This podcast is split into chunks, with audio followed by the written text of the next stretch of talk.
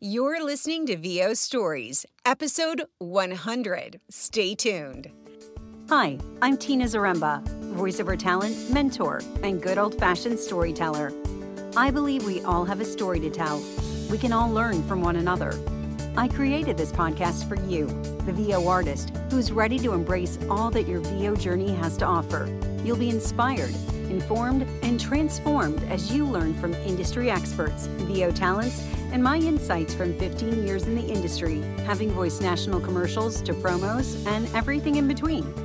Success in voiceovers is more than just a snazzy voice, and this podcast will help show you the way. Thanks for listening. Hey, friends. Oh, my gosh, I can't believe this is episode one hundred, and I am so thrilled that it is with the amazing Maria Pendolino again, part two, the queen of negotiating herself. In this episode, Maria dives even deeper into talking about the various ads that can exist on the internet, key questions we need to ask potential clients that are looking to create a video for the web with our voice, and more. So without further delay, here's our chat. Welcome back. Here we are again, and I'm with Maria Pendolino, the Italian, sassy, talented expert on negotiating voiceover rates. And last we left it, we were talking about the internet and why we really, as talent, need to know what type of video this is going to be. Specifically, is it going to be have paid media behind it? You talked about what is it? Is it pre-roll? Is it streaming for radio? Uh, what type of traffic? Uh, can you talk, dive into that a little more for us?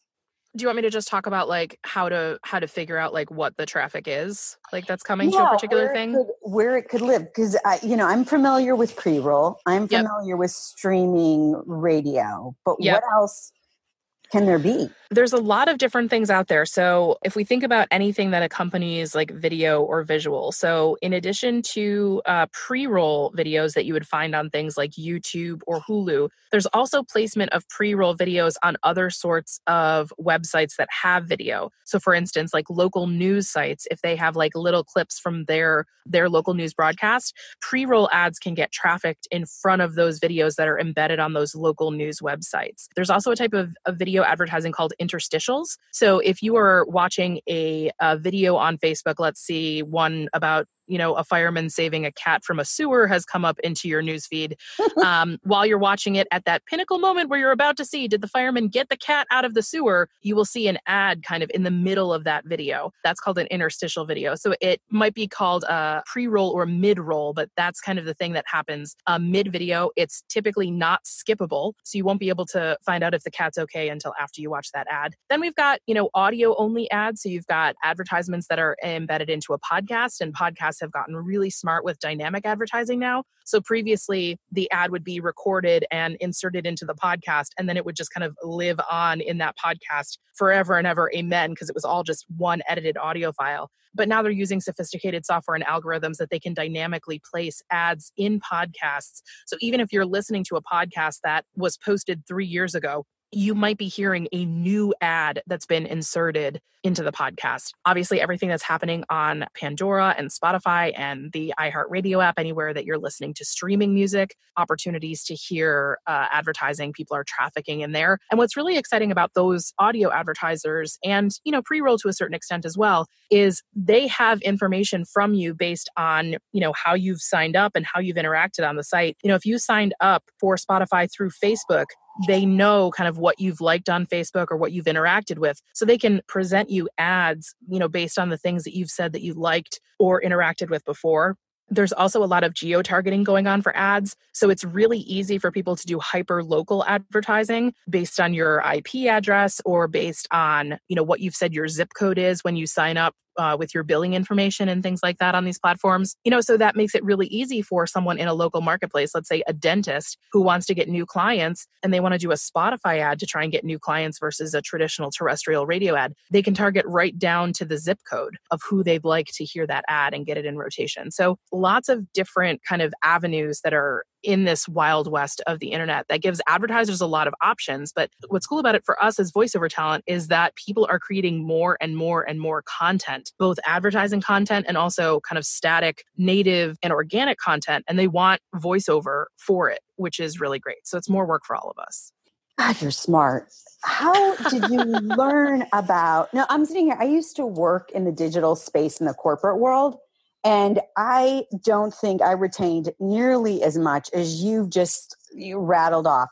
So how did you learn all about dynamic advertising, geo-targeting? Did you take a course somewhere? No, I just read a lot of uh, I just read a lot of things on the internet. I have uh, custom Google alerts set up for different things that I'm interested in, so I get kind of news delivered to my inbox every day, and I just try to educate myself in the space. I'm just I, I am a massive consumer of content. My husband and I listen probably to two or three podcasts a day. I listen to a ton of music on Pandora and Spotify, and I love it when either myself or my friends interrupt my own listening experience.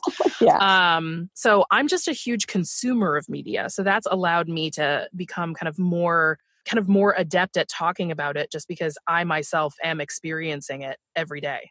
Are there particular sites that you recommend to educate one, oneself on where the internet is going and really understanding like dynamic advertising, geo-targeting?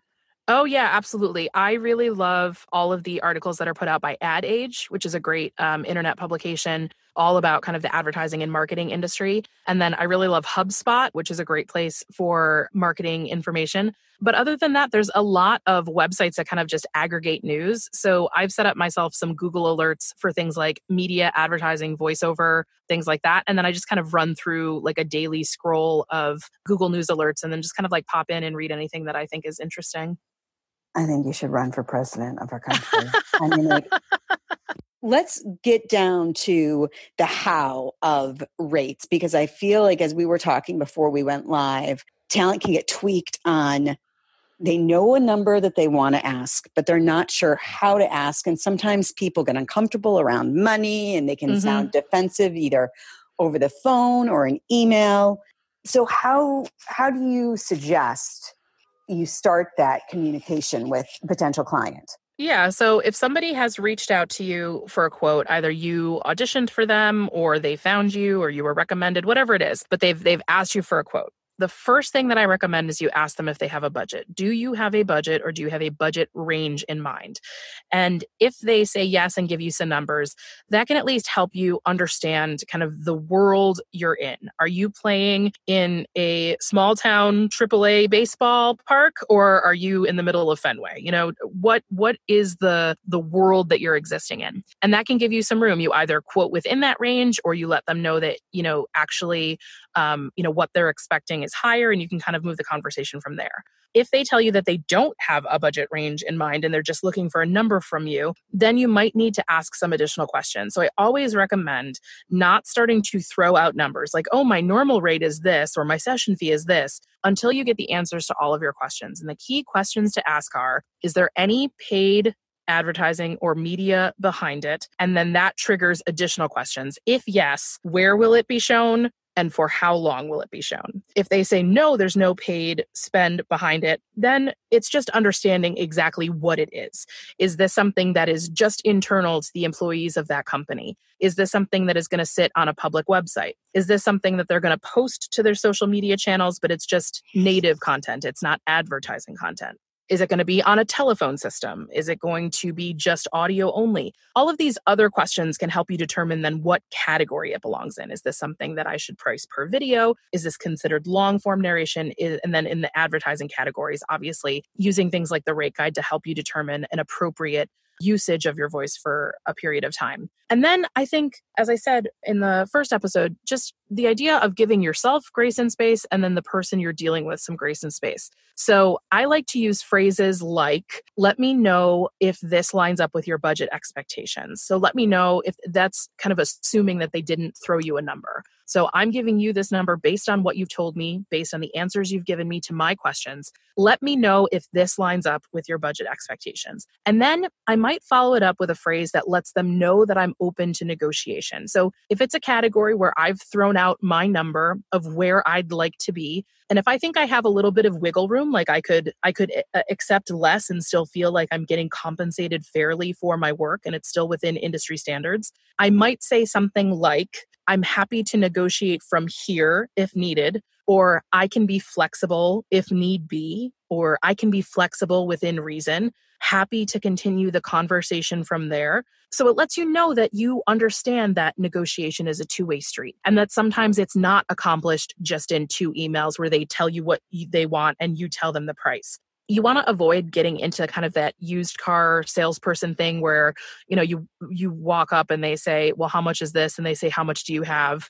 And then they say, you know, it's exactly that price. You want to avoid getting kind of like that back and forth happening repeatedly. But hopefully you can come to an agreement. So there's been many times where, you know, someone has reached out to me either through my website or, you know, through an online casting site and said, you know, I have this project, you know, are you available and what would you quote? I ask them if they have a budget. They say no. And then I ask my follow-up questions about paid advertising and things like that. So I've got the answers to my questions. So then I present my rate and I say, this is my rate. It's based on this, this, and this. Let me know if this lines up with your budget expectations. Be to negotiate from here if needed. And sometimes they'll come back and say, oh, that is so much higher than we were expecting. Or, whoa, that's that's a lot more than we were hoping to spend. And what's interesting is like, you told me you didn't have a budget. So if you already have an idea that this is too much than what you were hoping to spend, then you did have a budget. You just didn't want to tell me. Mm-hmm. So then I decide if I have enough room, and I think at Vocation, I called this performing negotiation C P R, where, you know, throw something else out and say, okay, I, I hear you. If we could get it done for X, you know, would that work for you? So like, here's my second pitch. Like I gave you my gold price, mm-hmm. Now I'm going to give you my silver price. And sometimes they come back and say, you know, really, that's that's still too rich for us. And I say, I totally understand. If you have a future project that you think we could work on together, feel free to keep me in mind, whatever. Or if I think I still have some room, especially if it's things that don't include any sort of paid advertising, it's a low lift, I can get it done quickly, and I still feel like I'm within the range of industry standards and I'm not selling the farm or giving them something for five dollars, then I might say, the lowest I can do is this. Let me know if we could get it done at that number. And that would be kind of like my bronze level of, of offering. And that can be kind of like your last ditch, like here's here's a way to make it work. And I understand that those can be very frustrating conversations because yes, these people had a number in the back of their mind and they just weren't being forthcoming with the information. But, you know, sometimes you ask somebody if they have a budget range and they tell you, you know, like the example that I shared at Vocation and that we talked about in episode one, and their budget is higher than what you would have kind of built your quote as. So, you know, sometimes you get those. That's like a Yahtzee experience. Great job. And sometimes you get one where you put out a number and they're like, well, we were hoping to be closer to here. And then you ar- arrive at kind of like that silver middle ground. And then sometimes you're like, you know what, I could get this done. I would like to cash that check. Can we get it done here? You just have to be open to continuing the conversation. I think it's great to take the emotion out of it. And I think people get caught up because, you know, uh, they might get defensive or say like, well, you know, that's really not how we charge for this. And uh, you have to understand that I have to put a lot of work into it and I have all of this equipment and I took all this education and then you're bringing this baggage in with you and they don't care about all of that. They just know that you're a professional talent and they want to get this done. So I use a method of responding to emails that I call write hot and revise cold. And I stole mm-hmm. that from my high school English teacher, Kevin Starr, if he's out there listening. Thank you, um, Mister Starr. Mister Starr, shout out to you. I'll tag him on Facebook when this episode comes out and tell him he can listen to it. But his methodology of write hot, revise cold is when you are writing, do not kind of censor yourself or edit yourself. Just get it all out. Verbally vomit everything you would like to say. Do it in a Microsoft Word document or do it in a blank email that's not addressed to anybody. Just say what you want to say. Then go get your coffee, listen to fifteen minutes of a podcast, put your Spotify relaxing sounds of mm-hmm. Swedish rivers on your, your Spotify playlist, whatever you need, and just let it go. Like Elsa says, let it go, right? fifteen minutes later, come back to it and then revise it. Take out all of the emotion, take out all of the erroneous information, take out all of the accusations and defensiveness, and just get down to the facts. This is a business conversation. It is not personal, it's business. In all likelihood, whatever the person said to you was not intended to offend you or your business acumen or your worth or anything. So go through revise the email, and just get back to the facts. Thank you so much for that information. Unfortunately, I wouldn't be able to do it for that price, but if we could meet at X, would that work for you? I'd love to work with you and love to get this done. Let me know. Happy to discuss from there, whatever it is. And then take out the other three hundred words of uh, vitriol that you spit out when you were initially perhaps insulted by their, their first response back to you.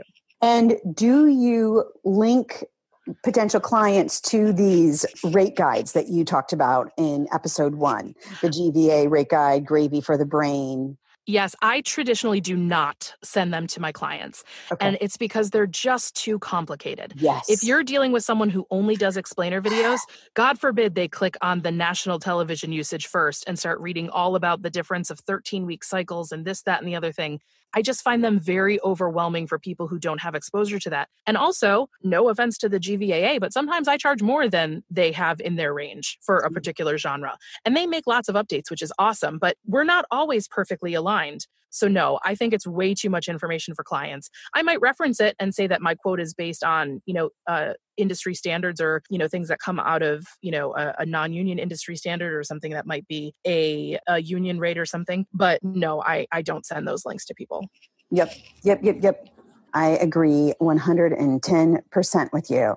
So before we, before we wrap up, can you share one unexpected tip or trick for voiceover performers, be it on, you've given us a lot on negotiating rate. Maybe not there, maybe it's on marketing, maybe it's something else, but. Sure.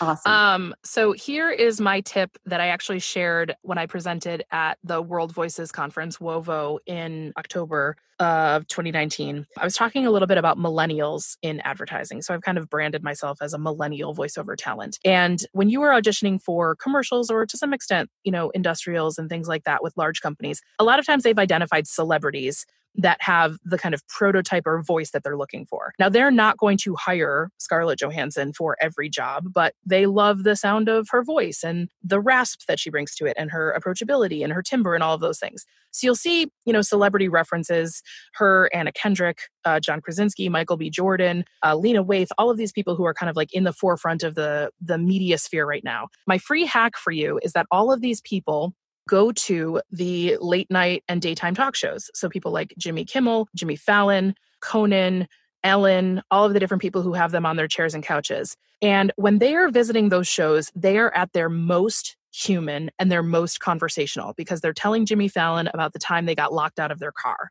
or they're telling Ellen about the three kittens that they just adopted at the animal shelter. And what you can do is transcribe the interview and then work on reading along with them. This is not a this is not a celebrity impression. This is not about doing A D R and voice match, but it's about kind of their essence. So then the next time that you get Scarlett Johansson or Anna Kendrick or John Krasinski as the reference for an audition, you can have this kind of like practice of like, you know, tell a story about adopting a cat at an animal shelter as John Krasinski before you go into reading the audition copy. It's a great way to bake, break your own rhythms when you kind of are kind of set in your own way of the way that, you know, you do copy or, you know, a lot of us who have been doing voiceover for long enough are getting told that we're now too good because our enunciation yeah. and our diction is too good and they want things that feel a little sloppier, a little messier, a little more real, conversational to like the nth degree, you know, not just a shrug, but like beyond. And this can be a great way to just get you out of your own rhythm.